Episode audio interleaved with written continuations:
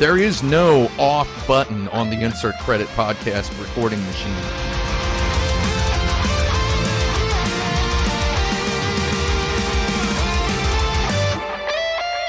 Hello, and welcome back to Insert Credit, the only show on the internet in which we weekly deliver the loudest news, reviews, tips, and tricks, fresh dripped hot from the bottom of video games themselves. In each of our 10 wild segments, we have six minutes to puncture your eardrums with the sick truth. If we can't reach a conclusive consensus within the time limit, listeners and participants alike suffer the buzzer. And now, your host, Alex Jaffe. Jaffe, Jaffe.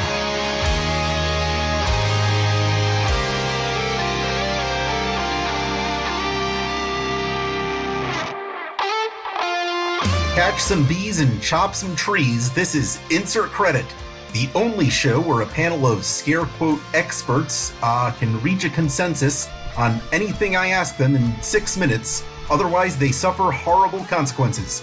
Usually, those questions are about video games, but no guarantees. I'm Alex Jaffe, and the longest train ride I've ever taken was 30 hours long. Wow, That's a That's long a- train ride. that's a big one. Um, yeah, uh, and now the idea is that you say your name and the longest train ride you've taken. No, I get it. I was just processing your your 30 minutes there. Uh, I mean, 30 Yeah. hours. 30 Yeah. minutes. Uh, I'm Brandon Sheffield, and the longest train ride I have ever taken is probably 14 hours. Not Uh, bad. I'm Frank Cifaldi, and the longest train ride I've ever taken is I don't know. How long does it take to get around Disneyland? Like 35 minutes, something like that. Oh, okay, yeah, that's, the longest that's one, one I ever. small world. Uh, the longest one I ever took was probably about two hours. Uh, I'm, I'm I'm Tim Rogers, and uh, the longest train ride I've ever been on was maybe about 12 hours. However, I did it about 140, 150 times. So So you've logged more train hours overall. maybe. I mean, probably, but if if we're getting into uh, total duration, that might be that might be a whole different thing. Yeah. I mean, I've I've been to Disneyland quite a few times since my childhood. So Good old I- I- Disneyland. I doubt you've taken the train at Disneyland. Like, how many times would it take? uh, you I- doubt I- all you want, man. Thousands, yeah. man. Have you, have you taken it 60 times? Frank's been to Disneyland at least a thousand times. Okay? Exactly. Wow. That's He's- impressive. You know, there's people who have been to Disneyland about a thousand times. Have you ever thought Yeah. about that? I I've thought about it. It, it disturbs me in a certain Yeah, way. people who work there. oh yeah, Oh, those that's people. true. no, They there's love it. people who definitely don't work there who uh, like to think they work there. Oh yeah, They pay to work there. I, knew met some, people in uh, in Chiba, in in the area of Urayasu of Chiba. Shout out to uh, uh, Urayasu, heck of a neighborhood. I knew some people who lived in Urayasu who went to Disneyland twice a week, three or four times a week, because it was so close. Tokyo Disneyland it was less than one train stop away. You could walk there, and they had the year the yearly pass where they could get in anytime they wanted. They just go eat dinner there, lunch just there. go hang out. Yeah, it's completely ridiculous. I heard there's a minecart ride there that isn't in the American parks. You just can't escape minecart levels. There's a lot mine that carts. isn't in the American parks. There, they have like a a lot of not off-brand, but like lower tier Disney characters because when they were building it, they didn't, you know, pay for all the big ones. So Give me an example of a lower tier Disney character. I can't remember what his name is. He's th- he's this bear thing. Tim, do you know what I'm talking about? There's this there's this teddy bear looking thing that just looks like a regular teddy bear, but he's Bibby everywhere over Gribbles. What's his name? there. I don't know who that is, man. I don't remember what his name is. Tokyo Disney Sea teddy bear. I'm no Disney master. Are you God talking about it. the gummy bears? No, No, those guys. Those don't look anything like teddy bears. The gummy bears. The gummy bears suck. The Disney gummy bears cartoons. You ever watch that, Jaffe? Duffy. Duffy. I've is seen his it, name. yeah. His name is Duffy. Duffy I got Bear. Duffy.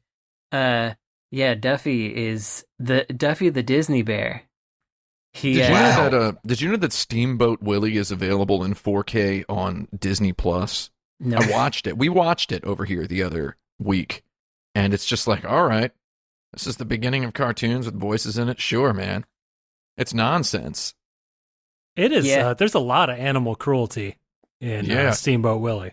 A lot it's of just it's like way more itchy and scratchy that kind of a thing. a lot of beating on animals. And And, uh, stretching them to see what kind of noise they make. And Yeah, it's not good. It's All right. anatomically surreal, I would say. We are well past time to get into our actual meat of the show. So Oh, yeah, here's that's true. question number one, as submitted by Tim Rogers, the winner Oh. of last week's episode. yeah, I almost forgot I did this. Question one You Define the foundational principles of the Platonic Ideal mini game. Okay, so the reason I came up with this question, Alex Jaffe asked me if I wanted to have a question, and I came up with one off the top of my head, and this was the question because I had just been editing footage of, I'd been sifting through like 96 hours of footage that I have of the Final Fantasy VII Remake, and I was wondering about minigames because the minigames in the Final Fantasy VII Remake are either really dumb or they're uh, extremely technical and and and also very just kind of slapped together. And there's this one mini game called Whack-a-Box, which is really stupid. It's like a game some kids have invented in some junkyard that they live in. I Where they played just- this one. You played this one? Yeah, okay. Yep. So did you I don't know if you got as far as chapter 14 of the game where you were able to uh do the the Whack-a-Box hard mode challenge. I have not is- yet been able to get to that. No. Okay, so it uh, it like requires you to completely master one particular element of the battle system, which is building the ATB and using your charges like immediately as they come up. Hmm. And I'm like, somebody must have. Uh, was the purpose of this minigame to teach you this mechanic, or did the designers just expect me to know the mechanic? And also, is is it a minigame's job to drill me on the game? Isn't a minigame supposed to be like a, a an escape? And instead, I'm hitting these big, ugly looking boxes that are like ugly looking on purpose. Um, and I think the better minigame is just the dumb pull ups with the the triumphant music. Did you do the pull ups? No, I agree, I agree in general. I haven't gotten to the pull ups yet. I'm still on chapter like five or six. But Oh, you haven't even done the seven? squats then. No, I haven't even done, squats yeah, yet. You haven't even done the squats, man. Well, I did squats in for, the original, but you're uh, in for a treat. The squats in the new one are pretty good. looking forward to it. But I I do have stuff to say about this because like I have noticed that there are a lot of mini games these days that are you know, understandably we have these mechanics already. Let's Yeah. do something with that. And uh you know, it's a, it's an easier way to make one of those things happen, but it isn't it isn't that fun. It winds up feeling kind of like an obligation because it's it's just like here's more of the stuff you were already doing, but now it's harder instead of more fun. And uh you know, I the the whack a box is actually pretty fun on the easier mode, I would say, Yeah. because because in a way that's like something you were already doing for fun, just like walking around and smacking stuff, just messing with physics. Like in uh in in the Yakuza games, um, I love just running down signs and knocking people over and stuff, uh, as stupid as that is. But if they turned that into a mini game where I had to do that stuff, my enjoyment level would would go way down. I like it being my own personal mini game. So I, I would say the platonic ideal of a mini game is something that um, somehow subverts the original premise of the game. Either you know has a character do something that's sillier than they would normally do, or more serious than they would normally do, or is like a totally different mechanic. For example, those uh, that Zoom game company that made unpopular games like Zero Divide, but also popular games like Phalanx. In their unpopular games, or less popular games, I should say, they would often put a Phalanx or other shooting minigame.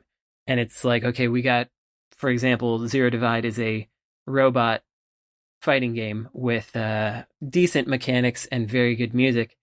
And uh, then they slide in this completely different minigame that is just here's here's whatever small shooting game we could fit into this, but it's it's somewhat tangentially related. It's not the very best example. It would be better if it were actually like those robots doing the shooting, but I like that kind of thing where it's like let's let's do something else. Let's add a little bit in here. I think I might disagree. I think a platonic ideal minigame is one that uses the established mechanics of the game, but uh, does a game that you wouldn't do normally within a, a level or whatever. I think the platonic ideal would be something like uh, in Super Mario World, right, where you're sort of jumping up these levels where there's three question blocks each, and you have to guess which one has the candy in it. Um, you know, that is basically a Mario level, but you're doing a game that's not a Mario level, and to me, that's Yeah. more of a platonic ideal. Um, I would even say that, like, you know, pointing at Mario as a as an example of the antithesis, I I don't think like the uh the puzzle the the mini games in Mario 3 are platonic ideals at all. I think they just kind of take away from the Mario ness of it. Uh you know, uncover like doing uh card matching uh things and and like the the sliding matching things also. I, I just don't feel like that works so well. So I think in your example like a, a good Yakuza mini game would be like um throwing motorcycles at targets or whatever as opposed to like the the baseball mini game that's in there. Well, I mean, they do. So they do have like in in Yakuza Zero. There's the Beast mode training, which is essentially that you have to smash the right amount of things the right way. But it's a they do it like I guess it would have to be better done because they do it in a very frustrating way. Um, not to bring this back to Bonk versus Mario, but I I to agree with you, Frank. I think that in Bonk's Revenge, uh, they do a great job of basically taking the things that the the few actions that you can do in bonk which are like jumping and spinning and bonking and turning and those afraid into that's all the time we have. that teach you more dang it dang it Uh, personally, uh, I think the ideal mini game would be if you could unlock her in Mickey's Castle of Illusion. Uh, Ah, question number two. Excellent. If Nintendo, Sony, and Microsoft made cars instead of consoles, what Oh, would they be like? Oh Stupid. yeah. um so First of all, should yeah. should we go per console possibly Yeah. Uh, yeah yeah They'd be real bad. Let's just leave it at that. I mean, so I, I think that Sony would make one where, uh, wait, no, I'm going to start with Nintendo. Nintendo would make one where, um, in order to start the car, you had to, uh, l- like, how should I say this? You'd you'd have to update the firmware, but you'd have to like completely exit the car first and make sure you're not looking at the car maybe hide it in a garage and make sure no one else is looking at the car and then you can update it and then you can get inside of it and then hit a bunch of yes buttons on it and then you could start the car again Wait, are Uh, you that- saying that about Nintendo? yeah, Oh, okay. I But- mean, How is that different than the other cars? I mean, I mean, Sony. Yeah. well uh so i think sony would be a little bit different in their upgrade technique because they would tell you that the car was ready to go and then you would turn the key and then you would have to wait an additional hour while it actually installed the update Right. that it uh Yeah, Sony, you would get in the car and you and you turn the ignition, and then it wouldn't drive for about a half hour. yeah that's right Um, I think Nintendo's car would be made of the cheapest material possible. I think that's just how they roll when it comes to hardware. The Labomobile. Oh yeah, I think it would be like constantly turning left, uh, like my analog stick. Well, no, it would function. Uh, you would just die if anyone hit you. I do, but you know, I kind of want to emphasize the constantly turning left thing because I've been trying to play Doom 64, and uh, having your analog stick is pretty vital in an F in an FPS, I think. And um, the fact that my analog stick does not work um, and is constantly turning left sometimes, um, I feel like that would get into the car. Oh, so well. you're saying the cars would uh, instead of uh, Joy-Con drifting, they'd be Tokyo drifting. That's right. They'd be Tokyo Hey. drifting. Um, oh, and for Microsoft, they would um, occasionally completely brick the car, and they would never be pu- functional again. You'd have to send the car back to Microsoft in order to get a new car, uh, but you'd have to pay for a new one. That's a Red Ring of Death joke from Yeah, I, from I got it. back in that. Okay, Mhm. just That's making good. sure. But we should talk about what they look like. I think that um, Microsoft's would um, look very f- functional, kind of. Um, yeah. it would it would be like a like one of those 80s K cars. It'd be like, all right, well, that's an automobile. I can I can look at that and I think that's that's an American car right there. Ford F one fifty truck. Yeah, right. And then Sony, what uh, their car would be, um, like each year they would come out with a drastically different looking model, but it would always have a bunch of like lines and stripes in it. Sony's Vance car would be a would be a black Toyota Prius with tinted windows, uh, fo- stretched in Photoshop to be the exact dimensions of a Cadillac Escalade. right with with some like hints on the side to make you know that the to let you know that the engineers were thinking about a stealth fighter jet when they made it. They didn't know how to make one, but they were thinking about it. I think Mhm. Nintendo's steering wheel would also allow you to tilt it up and down while you drive. Oh yeah, probably. They would Sure. just find some some way that something that feels good that the other cars don't do, even if it's useless. Um, so it would maybe like accelerate a little bit if you like uh, push up on the uh, on the steering wheel. I mean, you're still accelerating with the gas pedal, but you can get, just get a little bit of a boost if you sort of Yeah. lift the steering wheel up. Yeah, I bet it feels really good just to put your key in the ignition. There's some nice feedback there. Yeah, Probably. And I think that it would it would look more like a a Volkswagen Beetle, not the extra cute old ones, but like the newer ones Yeah, that are more me- streamlined. I was thinking that too. Yeah, like and a uh, red one. probably a lot of good colors, but all of those good colors immediately sold out, and nobody was ever able to buy them somehow. Yeah, I can't get that Zelda car anywhere. no, I you need can't that get the Zelda car. translucent purple car. Yeah, good luck finding the Pikmin car because it's gone. I think the Nintendo car would have a key eject button. yeah, it just rockets the key into space. Yeah. Oh, and if you if you lick your car key, it tastes terrible. Yeah. oh, of course. Yeah. They keep you from swallowing your keys. or any surface on the car. It's just coated in it. Yeah. Uh, the Microsoft car is backward compatible with um with older Microsoft diesel. cars. Yeah, diesel, um, biofuel. Yeah. you can Yep. play cassettes in the uh, tape deck. Yep. Yeah, I mean w- that's one of my favorite places to play cassettes. To be to be honest. Sure. Of course. Um, I don't know. Have we reached That's consensus, on this one? Yeah. I think so. I think we done did it. Okay. Uh, let's go onward to question number three. What are your favorite ways that games have covered up for clearly running out of time or money in development? Oh, that's a good one. I got to percolate on that for a minute there. Hmm.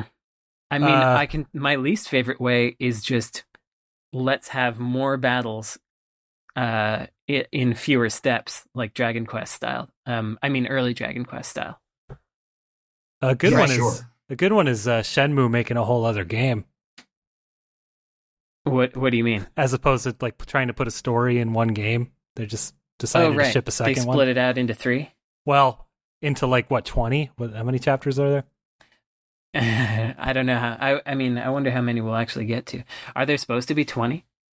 I don't remember exactly. I, I feel like Tim might have, uh, but the, the the there was a story plan that was something like twenty chapters, and it's like the first game's maybe the first chapter, the second one's like two through four or something. Oh yeah, right, right. Yeah. Yeah, breaking it up like that. I guess that's uh episodic content in a way before we were kind of calling calling it that. I do feel like it was for production reasons that a lot of that got chopped up, but I could be wrong. I yeah, guess- Yu, Suzuki originally said that there's there's going to be like he said four or five games in the series. So, Right. uh, though I mean, who knows what, what where that number is now? How many games was Shenmue one? How many games was Shenmue three? Like I don't know. I think I feel like each one of those games is like Shenmue one is maybe like half a game, and Shenmue two is maybe like two thirds of a game.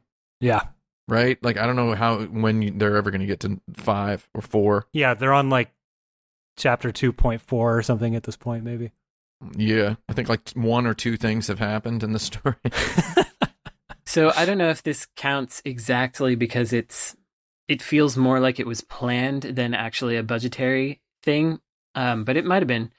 I like how the Yakuza games all take place in the same space. Basically, they can they add new rooms and stuff, but the main city is is essentially the same.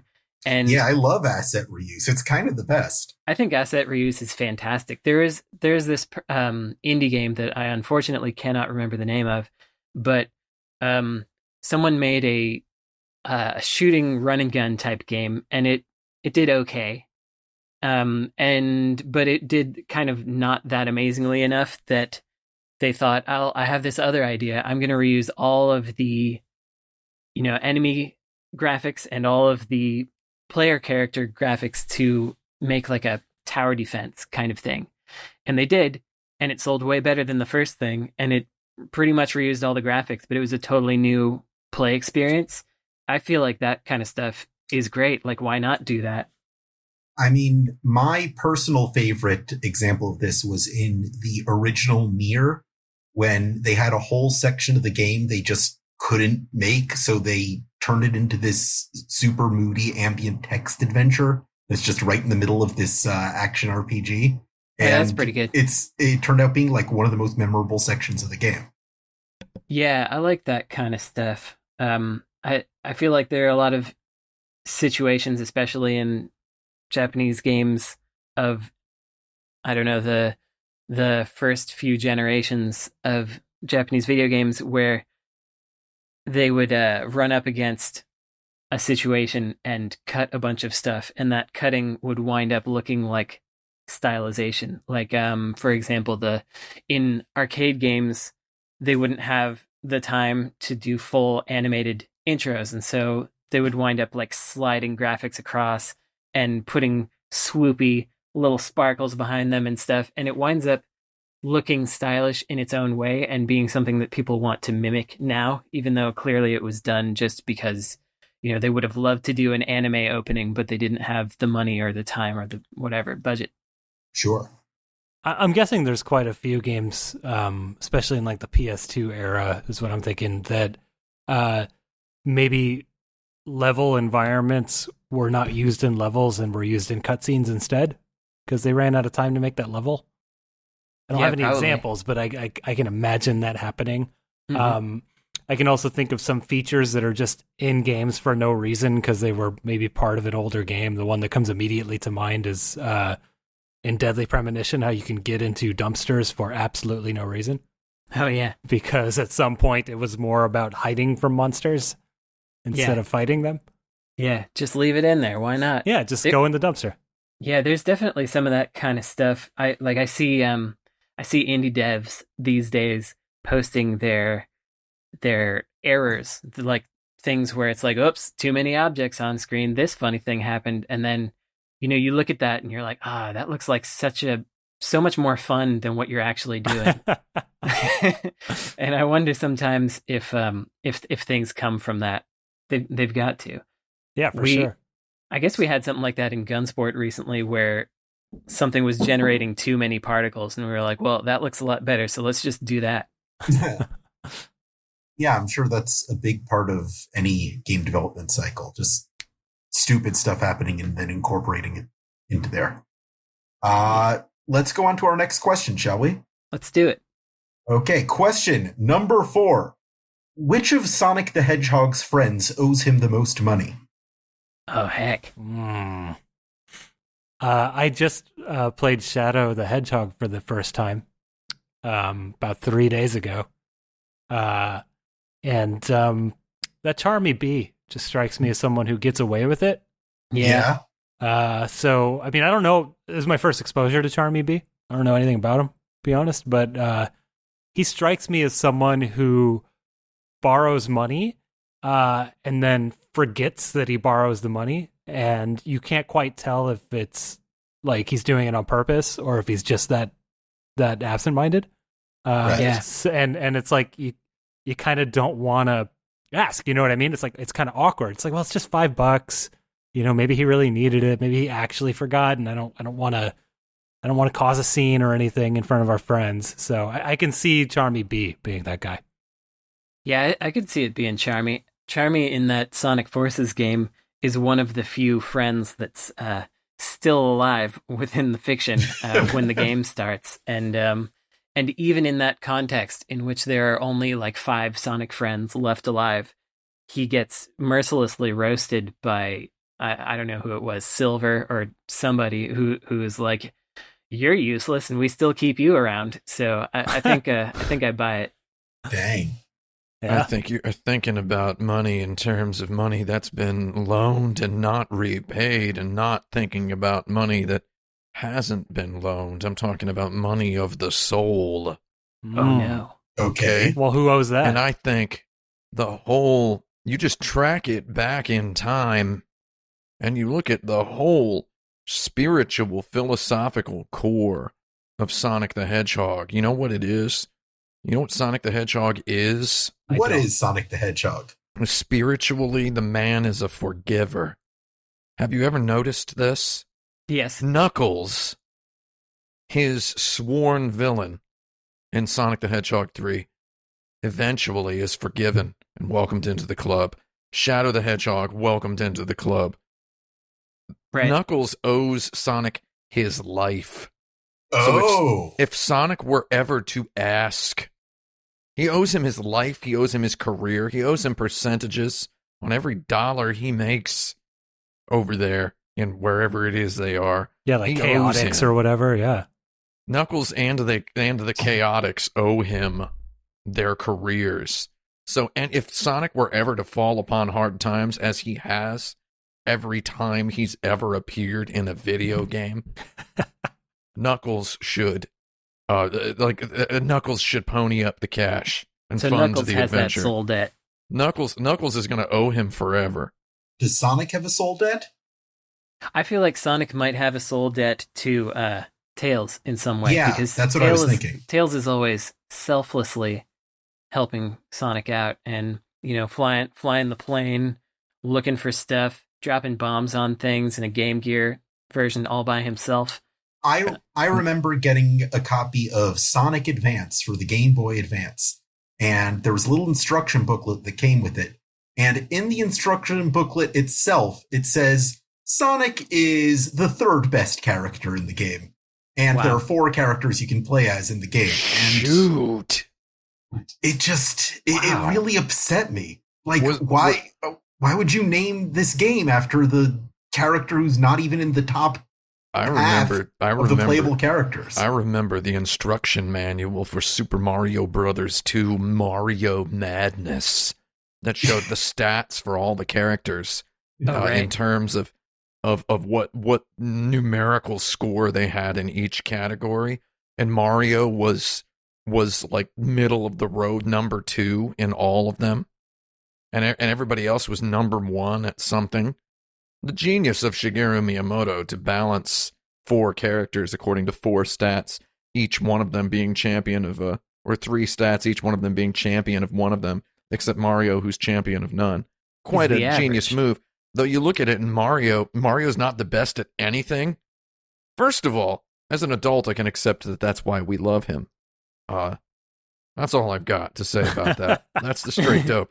But as a child, I felt betrayed. Why can't Mario be the best? right but Right? in sonic games every one of sonic's friend is is as fast as sonic but they can Mm-hmm. do other stuff on top of that so True. sonic is kind of by default the worst sonic character He's So- also the correct way to play the game, and any attempt to add to Sonic's mechanics is uh It's a subversion. It's, just it's it's it's it, it just makes it worse. So in summary, the the friend of Sonic who owes Sonic the most money is Yuji Naka because Yuji Naka sold him out when yeah. he, when he went upriver and let Sonic become a 3D game character. Consensus. fair enough. That's the straight dope. consensus. Uh let's go on to question number five. What are the best first impressions made by a non-player video game character? Oh yes, an NPC as they're Yes. called. Um, so I have something to say about this one because there was this there's this game called Bravo Man for the TurboGrafx. I played this game and I didn't understand what it was because I was I don't know 11 12 years old. I had just purchased a TurboGrafx and Bravo Man was like $5 loose cuz nobody wanted it. So I picked it up and I put this into the into the system and uh and you know you boot this thing up and you have no idea what it is. It looks like it's supposed to be some popular superhero from somewhere but it turns out later he he wasn't but he looks like he's supposed to be. It starts the level with him saying unago stano uh or something. I mean later i found out what it actually was and then i forgot but it doesn't sound like real words. Um and then as you're going along you're beating up enemies and and they're dropping these little these little weird glyphs that you don't understand if you're 11 or 12 living in in America and then uh suddenly you hit upon this thing I you I, I punched this thing that looked like a phone booth, and it said, "Hello, I am Japanese telephone box," and I loved it. Wow. I loved that NPC because that NPC brought it all together for me. I was like, oh, I guess this game, this video game, is probably from Japan. Maybe they made this game in Japan. And that was my first thought about games. Where were games made and who made them? They were made by human beings and they could be from places, for example, Japan. Uh, and so that NPC, just by saying, hello, I am Japanese telephone box, just, uh, Open Opened your my- eyes to the world. yeah, basically. And so that's, that's my favorite first impression of an NPC. I don't have one, so Oh come on! that's, that's a pretty good one though. Uh, and uh, you should you should have been reading the magazines because they were all about uh, covering Japanese stuff at that time. Yeah. I, I, I, I didn't have any exposure to the outside world. I just thought that video games were something that only I engaged with. Like, that's pretty much what I thought about it. I'm I'm surprised to hear that uh, Frank got that impression from reading video game magazines. I didn't know he had uh, any experience with that particular uh, division of video game culture. yeah, he's uh, he's he's looked at a magazine before. Tim, you got any any NPC? Well, technically, uh, most of the most of the characters in video games are NPCs. Of course. People use the word NPC to to just kind of mean, uh, uh, you know, the the people you walk by on the street. the enemies are NPCs, bosses are NPCs. So the best impression an NPC can make in a video game to me is to just shoot me right away. just pull a just pull the trigger, fire a gun at me. Um, in terms of uh of of of, of actual NPC, traditional NPC interactions, I enjoy the one line quips heard as you walk by NPCs in Grand Theft Auto games, where they'll just say some nonsense. And oh yeah, uh, I love those. I think those are really good because that gives me an impression of the world as having people in it, not NPCs. If you have never lived, if you're listening to this podcast and you've never lived in a large city, which I assume there there might be a couple people out there, shout us out if you uh, if you have never lived in a large city. If you've never lived in a large city, you might be really surprised by how correct the Grand Theft Auto NPCs saying things really is. In New York City, when it was still legal to walk around outside, I was uh, I was privy to many tiny conversation snippets, perfectly reminiscent of a Grand Theft Auto game, as I walked the streets of Manhattan. So I love those. I I recall. I mean, it reminded me of one such uh, NPC real life conversation snippet that I heard while I was just walking around my neighborhood. There was somebody on the phone talking to who knows who, and the only part that I heard was, "And it was your daughter, butt booty ass naked." and that, and that, that was all I heard of that conversation. And it's like, well, yeah, that is definitely something that sparks the imagination somewhat. You want to know what that conversation was about.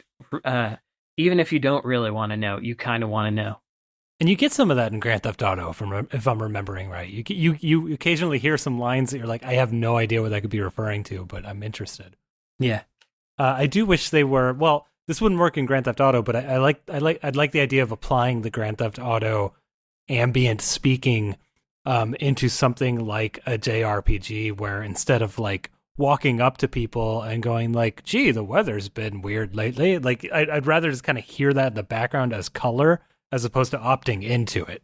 Final yeah, Fantasy VII Remake does that. All right. So it sure I- does. It Yeah. sure so I heard the ice wand is to the north in the caves of madness. Yeah, but what if I just kind of overheard that instead of Right. like walking I- up to someone and going, "Hey, what's up?" And then they respond with that. Yep. Has, has anyone in it. here played Red Dead Redemption 2, or am I Yes. the only one? Yeah. You've played it, Frank? Yeah. Yeah, Red Dead Redemption 2 has really, really good NPC banter. Like, uh, especially when you act, when you make a mistake. Um, uh, like I accidentally stepped on a guy with my horse while hitching my horse. It's in one of my videos. Dang it! It's Sorry, real good. no, no I, I was your ready videos. for that anecdote. Uh, but instead, we're going to take a break. We'll be right back after a short recess. Uh, to let you guys know, editor producer Blaine Brown used every word of what you guys said during the toilet break in our first episode back. Really?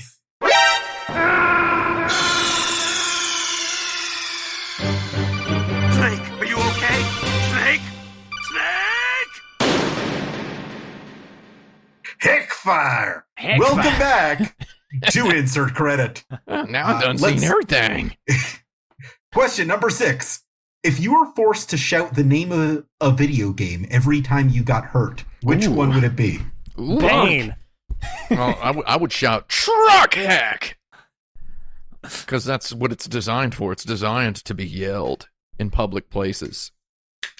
That's there's where that something name called came Pain, from. right? Like there's a game called Pain. There's got to be a game called Pain. Yeah, but who shouts pain? Me Max when I'm hurt. Payne.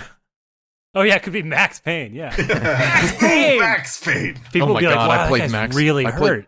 I played Max Payne 1 and 240 FPS the other day, dude. it's Wow. real good.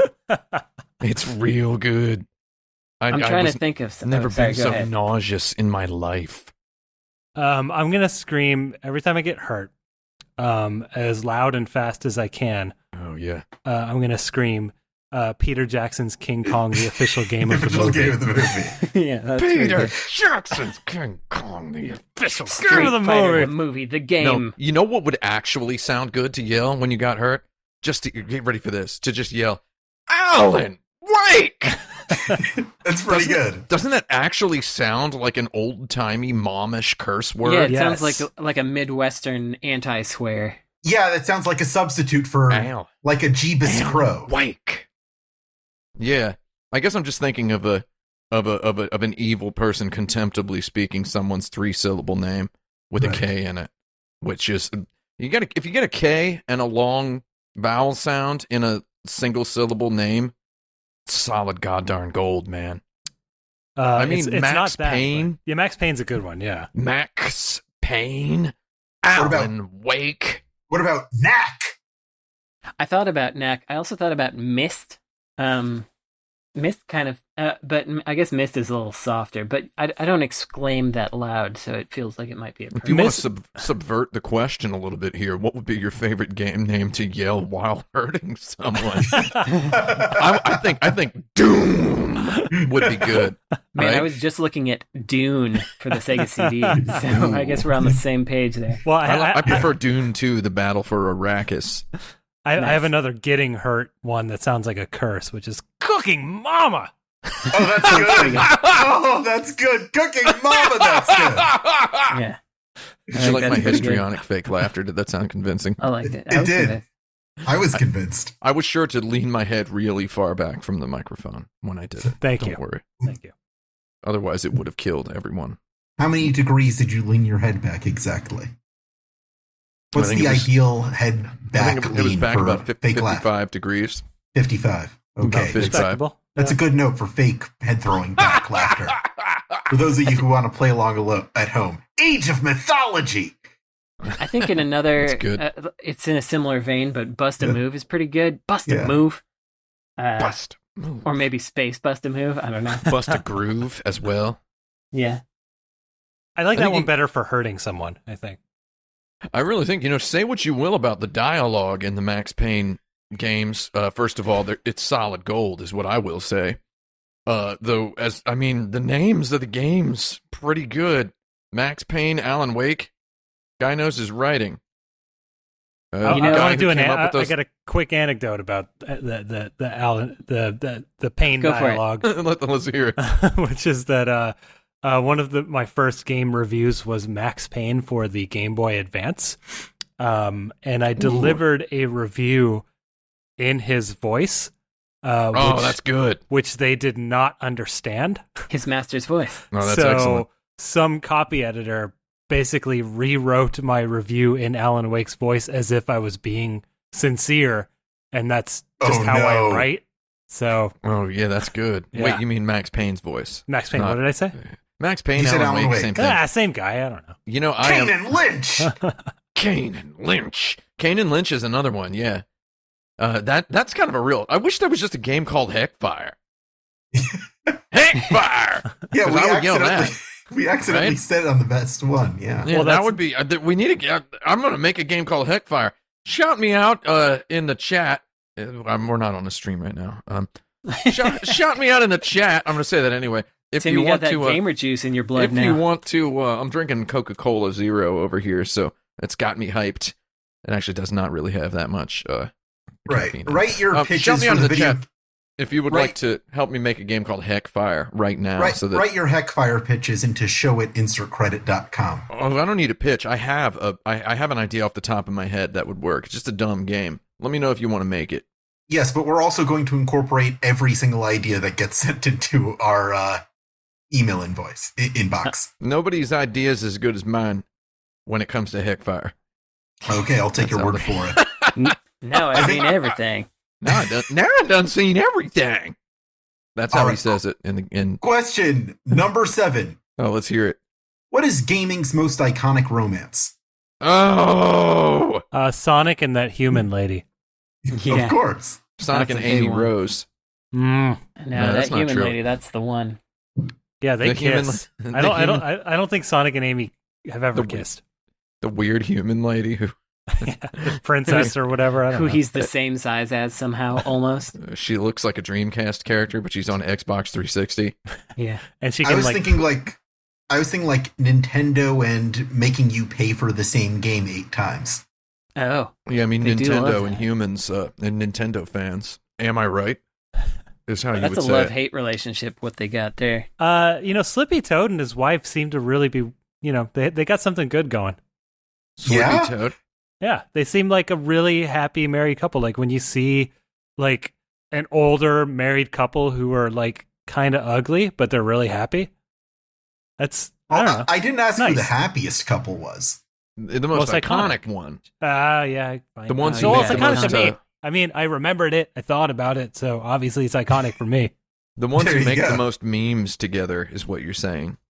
That's Sure. probably uh, Princess Peach and anybody else. Clearly, this is in reference to my semi-viral tweet, uh, w- which consists of the words "gaming's most iconic romance," uh, and uh, it shows Aerith being being chewed on by a massive, like toddler-sized mealworm, and Cloud slowly approaching her with a nail bat poised like like a like a god darn kung fu staff, which he then she slowly walks toward her and then home run blasts it off of her face. Uh, clearly, it's in reference to that. Uh, yeah. Did you know that you cannot crush Aerith with um with any of the cargo containers in that game? You also cannot crush her with the giant arm that is there, and you cannot abandon her to die when she's hanging on the edge of that uh, rooftop thing. Oh, that's just sick that you would recognize that. It's just it's uh I I'm real tired real tired of interacting with her. I mean, I don't know, man. That's uh, that sounds like something you might want to talk to somebody about I've never wanted to uh because I- I'm- she's the best. I'm never in the Maverick style of, of gameplay, but I'm I'm real tired of that character. I I don't want to I don't want her to get murdered, but once I accidentally uh thonked a uh one of those cargo containers onto her head and she was like cloud then I was like, well, what else can I try to do? And that's it kind of evolved from there. Yeah, I think they just kind of won't let you do that stuff for a couple of pretty decent reasons. I think. Yeah, it turns out they want her to be around for the plot, um, such as it is owned. Yeah. If you don't want Aerith to get murdered, I have some uncomfortable news for you. Yeah. yeah. I, I Well, clearly none of you have played Final Fantasy VII Remake all the way through, so you clearly don't know what you're talking about. oh, you Fair can bring her back in this one. I You got to, you got to, you got to play the whole thing. You got to, you got to play the whole thing. We'll see. I, I, Frank, I'm do sure you know this, the spoiler of, of Final Fantasy VII Remake? I do not know the spoiler. And Oh, nobody don't- knows. Nobody knows the big spoiler. Yeah. Well, everybody, stay tuned to uh, my my upcoming brand new YouTube channel, which will launch with a 97 minute feature length review of Final Fantasy VII Remake, in which I will discuss the ending for about All right. 10 minutes. I'm pretty sure I do know the spoiler because of fan art, but uh, I'm not 100% on that one. I don't, I don't, I don't know about no fan art. link me to the fan art, and I can then give you a thumbs up or thumbs down on whether you uh, know the spoiler. What is Okay. there a platinum chocobo in this one? If you really want to know if you know the spoiler or not, I can tell you if it's not the spoiler. I'll find out. Um, but are there more iconic romances than uh I, I think Then- there's. No, I think that that's it. there? I think I there's think not that's really the one. too many romances I'm just in gonna video say that, games I, that are I mean, may- interesting at all. maybe I'm not playing the right kinds of games, but I've, ne- I've never felt romantic in a game. Have you ever had a had uh, manipulated your character into having interfor- intercourse, interforce, intercourse with a uh, one of the many surreally, insipidly uninteresting fictional individuals in like a Bioware game? Oh, I have. I, I did that in um in what's what's that one? Dragon Age. I Because played it- Dragon Age, and I, I I think I relationshiped three different people, including the the bisexual elf or whoever he was. I think oh, I killed that elf right away. I didn't trust him. Just surreally uninteresting fictional individuals in all of those Bioware games. the closest no, I've come no to offense that, to them. the closest I've come is that in Chuck Rock, there's a move where he kind of does an air hump, and uh, I humped a tree for a second. That's gaming's most iconic There's romance. there's a part in Final Fantasy VII Remake where you get a hand massage from a lady, and it's supposed to be funny, but it's really hot. It's like way hotter than any Bioware sex scene, and that's gaming's most iconic romance, as far as I'm concerned. Does it still have the joke where it's like, "Uh oh, you're getting massaged by men. Now you're gay."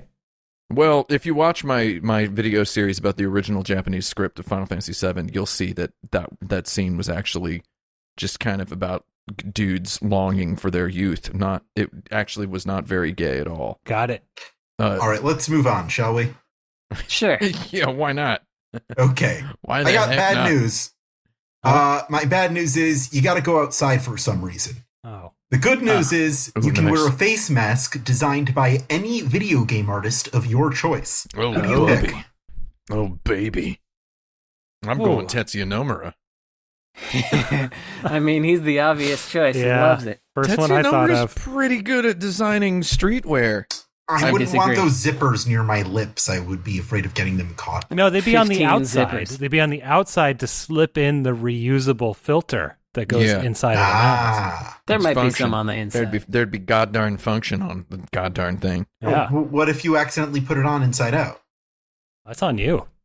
Yeah, I mean, I I usually tend to look at a thing before I mess with it. Yeah, Weird. What? Um, That's just me though. I don't know. This feels like consensus to me. No, I mean, I, I wouldn't actually wear Nomura's. Uh, I think I would like for it to be, I don't know, maybe that Kaneko person who does all those personas. I feel like he would make some kind of a subdued one that just has like a nice. It'd be it'd be black, but it would have like a nice little stitching around it or something. Um, I think that would be I don't know. it would be it would them. be tasteful. nice. I would like a tasteful stitching. one. I feel. I don't know about tasteful and Persona. Persona's a. Did you you you played Persona Five? That's the one you say you don't like, right? Yeah, Okay. yeah, Um, that's right. Did you did you notice the thing when Persona Five came out? Uh, hijacking the question here. Did you notice uh, the the loud, voluminous outspokenness of individuals on social media platforms such as Twitter about how gorgeous the UI was? Oh yeah, uh, And- and the UI looks like a god darn ransom note written by someone who got fired like eight times from Hot Topic. But you know, I think that that was actually a really important moment for me because it showed me the degree to which if you just make stuff move around on the screen, if you Yeah. make it look like literally anything other than just a list, You just tilt it'll it a little blow bit. people's Yeah. minds. It'll Yeah. blow their minds, even if it's functionally just a list. If it if it like has some tweens and Yeah. some animations to Mhm. it, people will be like, "Holy jeez, that is So- the most amazing." They say the secret of success, 99% of success is showing up, right? Yeah. 99% of impressing people with graphic design is doing it loud. Yep. Is, Well- is uh, no offense to any loud graphic designers in the audience. I'm just saying, man. It works, it functions, and it supports an elegant battle system that people might not have ever experienced anything quite that elegant and meticulous. So, So a Persona 5 mask would be like a regular mask, but in italics. Yeah. something like that. That's right. I mean, I think Kaneko di- uh, his his designs have gotten more uh, kind of floppy in in the last years. But in oh, the, I don't in want a past, floppy mask. That doesn't sound safe. But I'm I'm I think he could revert to his I don't know Persona three or Persona two times. Oh, like, Persona two is a different artist. Um, Um, what is that? I'm well- thinking. I'm thinking. Uh, I, I would. I would wear a mask that looks like uh, uh, Mega Man X has a. I'm just thinking characters who have face masks. Yeah. Mega Man X gets the uh, or X in Rockman X has that little ninja faceplate. Um, Oh, yeah. Strider Hiryu has the red scarf, I which like that I think scarf one. probably the best. I wonder what it's probably made of some sort of tactical silk, so it's Yeah. probably good for. It's probably got high breathability, but also filters out the microbes of the of the the polluted future hexscape. And then there's also Aiden Pearce from the game Watch Dogs pulls up a little bandana with a dumb uh Watch Dogs like hacker logo on it in front of his face right before he enters a hacking zone uh where he's going to go hack could- people. I wonder if I could get Cormano's pink kerchief from Sunset Riders. I'd probably like that one. That's a good one.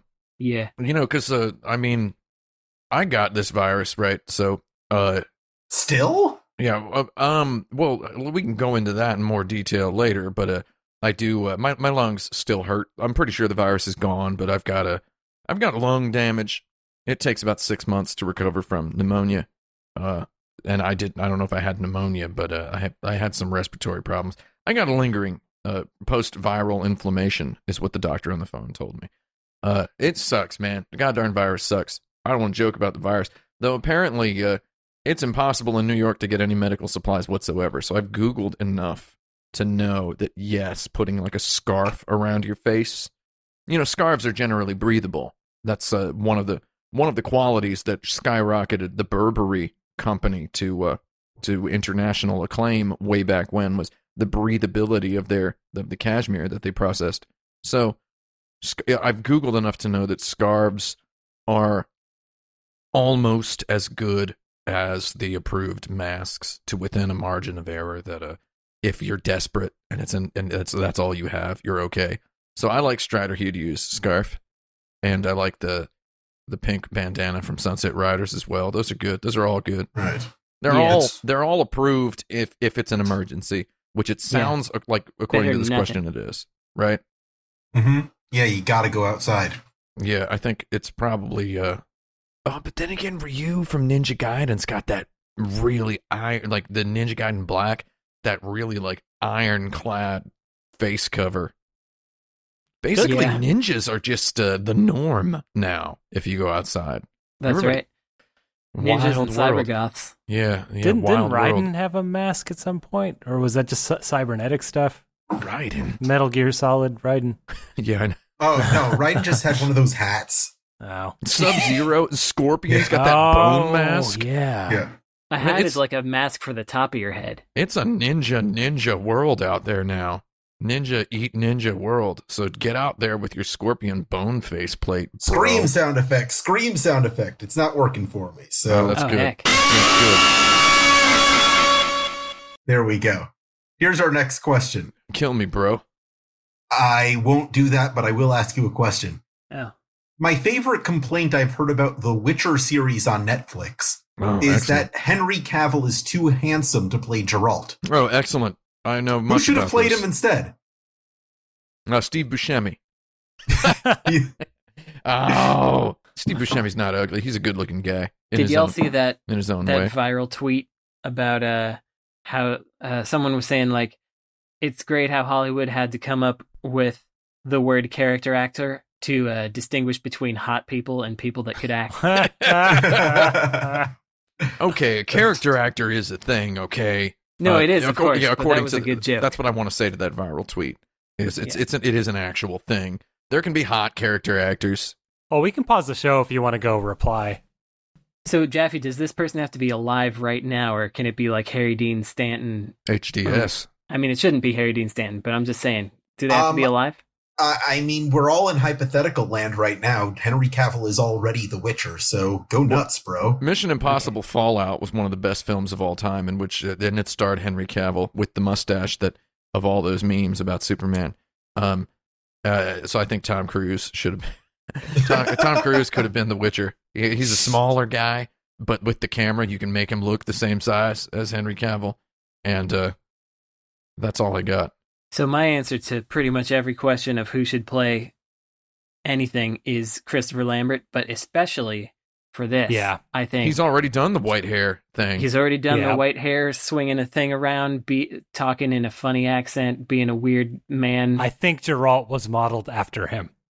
Must have been. So- That's Christopher possible. Lambert. Yeah, I'm looking is, at a uh, picture of Christopher Lambert right now, and it's close. Yeah. Yeah, he's he's a he's a real good candidate, and he's al- he's also like you know he's not he's not conventionally handsome. He's like if you look at him too close or not close enough, y- you'll go one way or the other with his handsomeness, and I feel like that's the right spot. So I just want to say that I got in uh I got in some Twitter hot water with uh, uh some Henry Cavill water. fan community because I said something about him uh I, I I responded to a tweet where someone said he was too hot to be uh Geralt and uh I was like, well, yeah, I mean, sort of, but I think it works because the series takes place in the early stages of the books before he has accumulated all of his scars and become a grosser looking guy. And then people are like, no, he's always hot.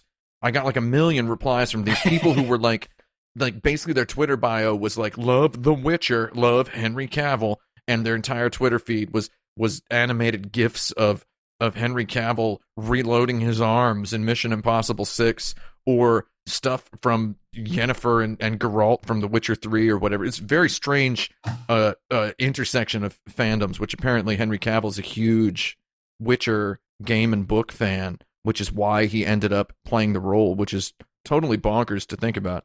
Um, not really, because he's a human. Humans play video games, whatever. Uh, They do all it, kinds of stuff. it just it, like people who are Witcher fans were like Yeah, Name mind blown. three humans who play video games. Oh, there's There's four of them. right here. Heck, I mean, I, I, guess. I don't know if I'm a human. Anyway, so people were like, "Oh, he's not really supposed to be that hot," and or he's he's not, or he is hot. Why do all these sorceresses like him? And I'm like, and I I replied to one of them as like, uh, I don't know, I'm a. I, I I feel like I have a little tiny bit of understanding for people with weird tastes.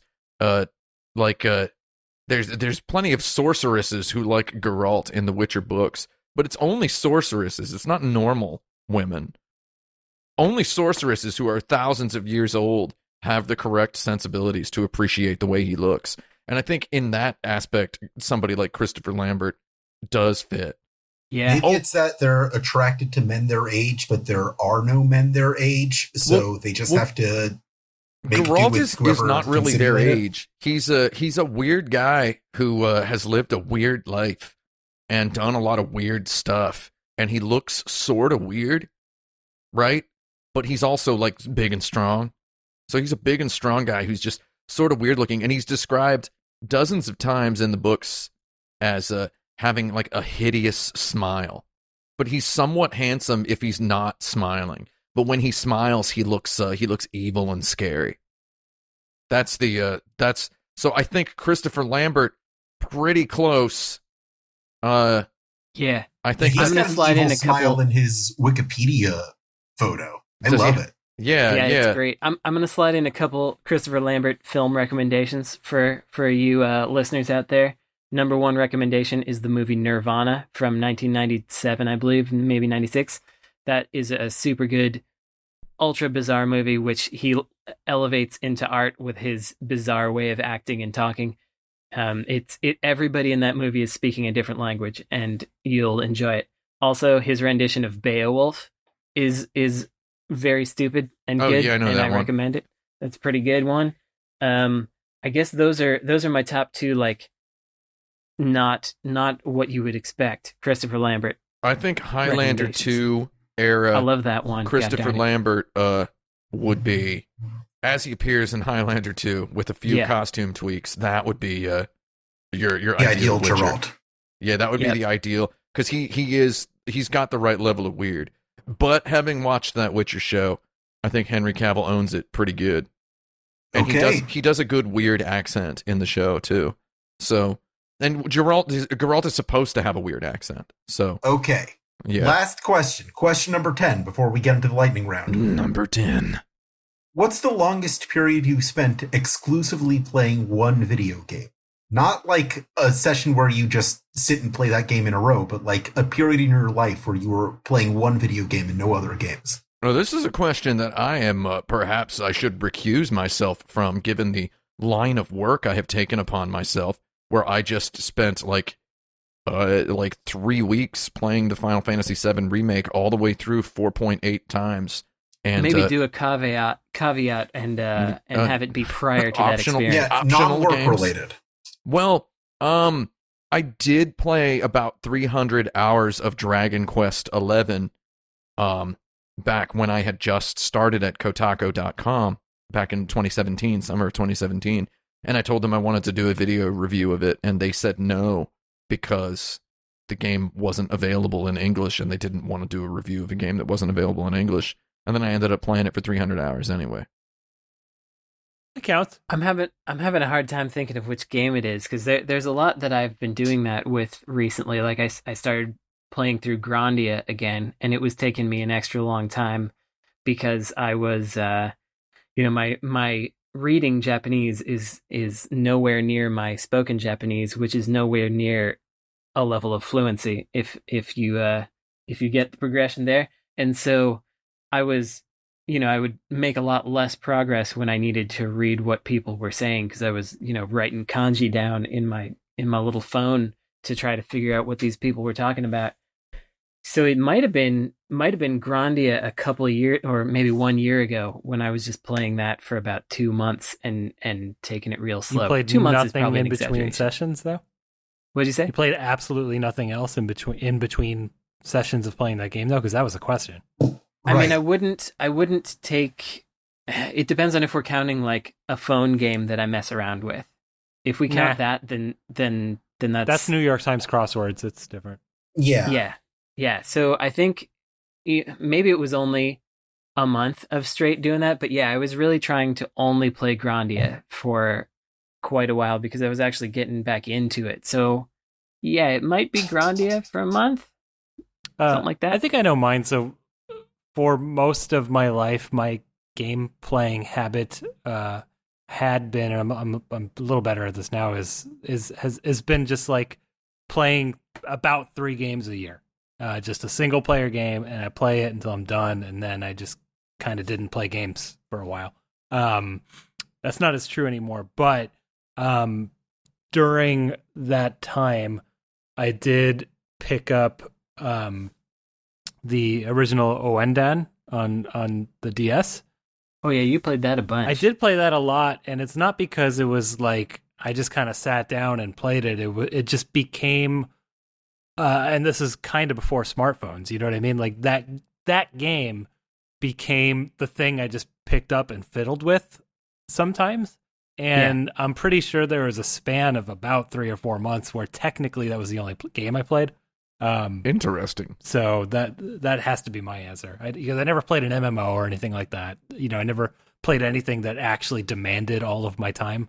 I never got into multiplayer games that you know. I, I, I never got into like kind of like coming home and, and, and playing a map or whatever. So I, I think that's got to be mine.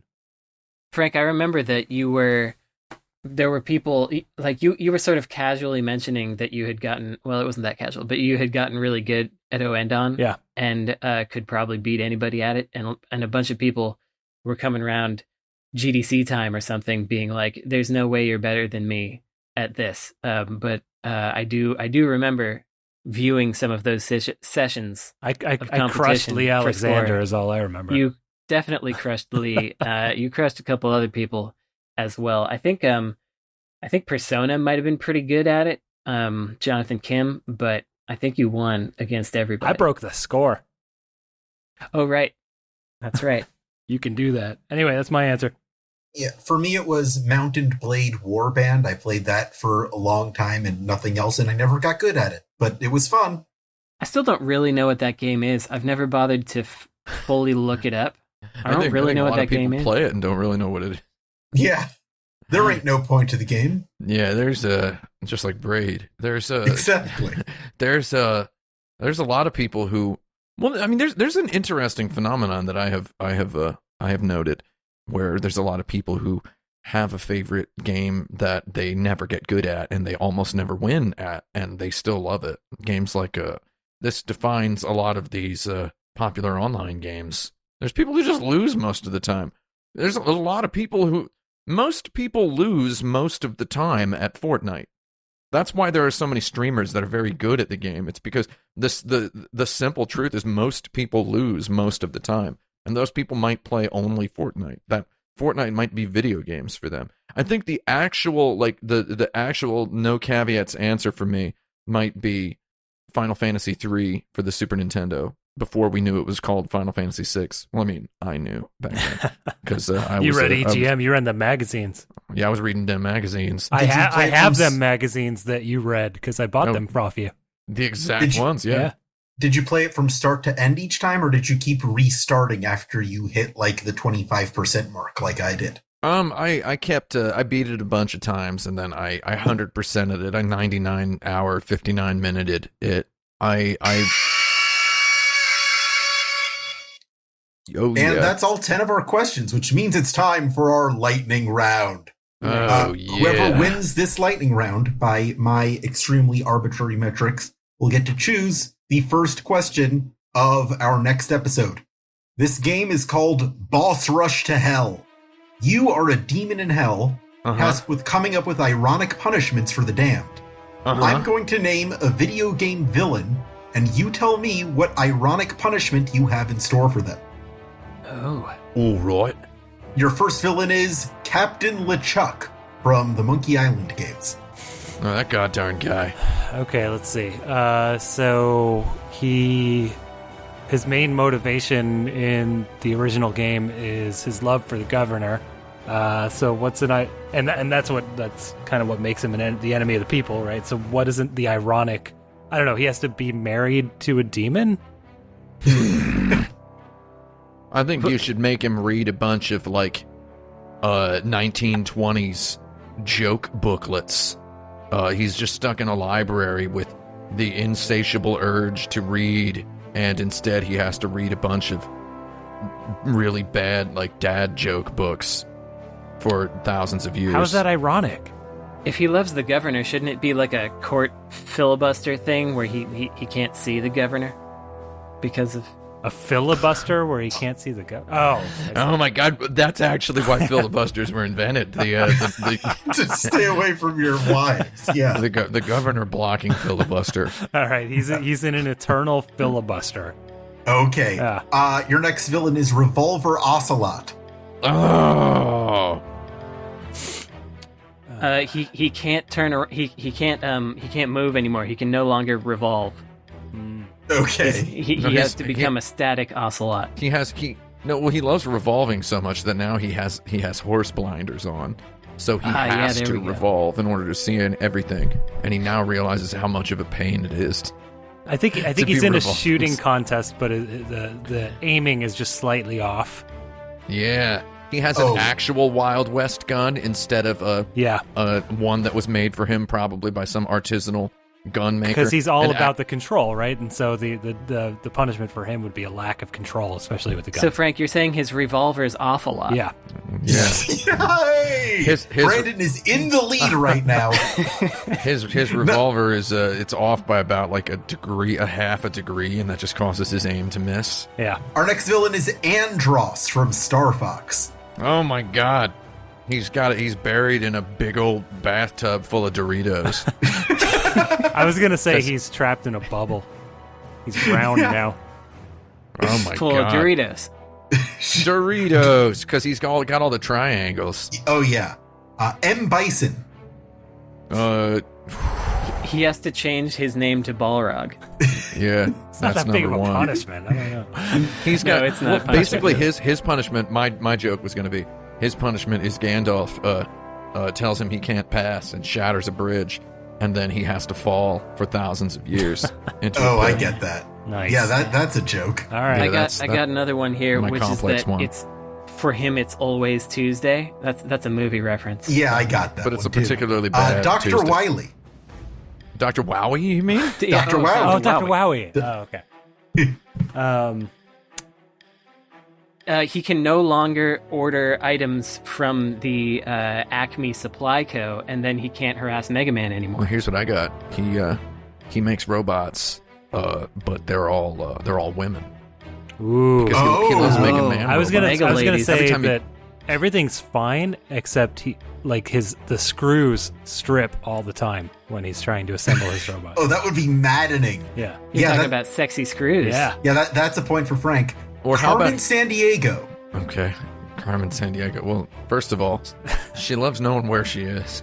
Yes. And she loves when nobody. It would just be like she's just sitting in a chair. Well, she Uh, gets dementia. She's she's no, she's sitting in a folding chair. She's handcuffed, and she's in the middle of whatever the biggest soccer stadium in the world is, and there's just hundreds of thousands of people just staring at Oh, her. everybody's and, looking at her. Yeah. and they know exactly where she is. Well, see, I was thinking like, hmm, I, I'm wondering if that's more ironic than what I had in mind, which is that she's free to go, but there's just drones looking at her all the time, no matter what, what Ah, she yeah. does. A real surveillance state situation. Yeah, but Our only- next Yeah. villain is Mother Brain. oh no, oh no. All Mother Brain's children grew up to be jocks, and she just does, she just can't relate to them anymore. Well, I think I think for her, her existence is uh, already kind of Yeah, ironic. that's already hell. So, so like uh, because she ha- like she would basically in heck she would just have to hang out with the with King Hippo all day, Right. and uh, I was waiting for that in, uh, that uh, 'Cause Captain King- N reference. King Hippo is just such an exhausting person for her to be around because he never does the job. He The way makes she the wants him eggplant to. wizard look okay. Yeah, and egg- an eggplant wizard would be there too, and they would just be letting her down constantly in in daily tasks. And it'd be Uh, just like she'd never left. Wesker existence. of Resident Evil. Ooh, Wesker. It's just Hmm. raining all the time. yeah. Wesker rules. Wesker. Let's see. It, it would probably be like it's really dark, so he can't see with his sunglasses, and he has to take his sunglasses on, uh, off rather, and uh, and he can't get hold of any um, any any T virus, so he can't get all swole. Uh, I, I don't know. I think it would just be a series of minor inconveniences that would build up and infuriate him over time. But that's it's not that's not very striking now that I say no, it out loud. It, it, I, I'm I'm striking that one from the record. Yeah. Anyone have Give- a better one for Wesker? Given his ability to wear sunglasses, which is a sign that a person is chill, uh, he's wearing the sunglasses amidst horrible surroundings and terrible occurrences. I think he must be most comfortable in a in in a chaotic environment. So it would just be he would be somewhere real just boring forever. I He- guess him for him not having an antagonist is, Yeah. is a, but it's not exactly ironic. He's, this is a tough one. Yeah, Wesker. let's move on. We're defaulting. Okay. Dracula. Oh, Dr- Oh, D-Rack. Dracula. Hmm. That goddamn guy. Yeah. Uh, Which one? Ironic for him. That he he's got so many distinctive traits that uh, I'm almost I'm flooded. Well, I mean, You're he- spoiled for choice here. Yeah. I mean, he's got I mean- three transformations. He, he throws wine. Yes. Right. what a miserable He- pile he- of secrets and such. He such. hates lies. Yeah. Yeah. You were I was summoned here by to pay you tribute, etc. Yeah. Right. We know the quote. There's a game Yeah. What, where if, he what, wears. if, what if he has to uh, what if he has to work for Alucard doing menial tasks? Like Alucard basically the roles get reversed and uh and you know in order in order to maintain his existence Dracula has to to work for Alucard like like stocking the skeletons with bones and uh making sure that the the skeleton bartenders have enough you know liquors to to throw down the end of the bar just yeah, doing cooking really all the boring chicken to stuff put in the walls. cooking the wall chicken, Love uh, cooking pl- a chicken. carefully, lovingly placing all of the the crosses and holy waters, even though it burns him to do so. Yeah, that's a little nuts. I mean, I And think, our last villain is Sephiroth of Final Fantasy VII. oh, that goddamn guy. well, you'd have to get a haircut. That's it. That's it. He would no. Uh, Frank is our winner. Congratulations, Frank. This has been episode 131 of Insert Credit, a thing we used to do, and I kind of want to bring back because you just reminded me of it a few questions ago, Brandon, is at the end of the show, we'd recommend some stuff for people to do that weren't necessarily about video games. We got some uh, movies from you uh, about Christopher, Lam- uh, starring Christopher Lambert. Uh, Frank and Tim, do you have anything that our listeners should try to check out this week? Hmm. that sounds like a no. No, I think you should. Okay. Uh, I think you should try to live your life as if uh, as if there's no tomorrow. That's what I'm gonna go with. There isn't. I have I have a an album recommendation which is uh Ryukyu Rare Groove Shima Uta Pops in 60s to 70s. It is a bunch of Japanese pop rock music from Uh-huh. the Ryukyu Islands, so it's got a real island swing to it while also having rock music guitars from the 60s and 70s. It's pretty fun if that you sounds can get hold good. of it. Send Any- that to me after the show. Anything Uh, that feels I've got like a an island. recommendation. My recommendation is that if you like the show, you should support us on Patreon at patreon.com slash insert credit. Uh, you'll get episodes a day early and you'll uh, be able to finance an actual microphone for me so I don't sound terrible. Uh, you give us a Hmm. rating on whatever platform you use to get podcasts. That helps a lot. You could follow Insert Credit on Twitter for account updates, or uh, you could join the Insert Credit forums at forum.insertcredit.com because Brandon is lonely. I'm Uh, lonely. Also, it's forums plural, just to Forums with an S, not a Z. Yeah. That's not even the. That's not even a real word, which makes it more fun. Yeah, it should be Yes. for us, shouldn't it? Yeah, it should be fora. Though that's that would be considered pretentious by That's people right. who hate I'm of the common correctness. people. Yeah. Right. Fora.insertcredit.com will take you to uh where will that take you to? We're gonna know. have to figure that out after this episode. Someday. I suppose so. Uh we'll get to that conversation right away. Until then, I'm Alex Jaffe. Mm-hmm. I'm Tim Brandon Sheffield. Rogers. I win. I'm Frank win. Spalding, Okay, the way this works, guys, Huh? is I say I'm Alex Jaffe. right? Frank says I'm Frank Oh, I'm first. Tim says I'm Tim Rogers. Brandon says I'm Brandon Sheffield because I go first because I'm the host, and the three of you go Or alphabetically by last Right. names. Got Right. it? Okay. I'm gonna Yeah. say that Blaine, when- keep all this in because people need to know if you screw up so they can Okay. call us out. Okay. I'm Alex Jaffe. Right. Um. Oh, I'm Frank Cifaldi. I'm Tim Rogers. And I'm Brandon Sheffield. and your game has now been saved.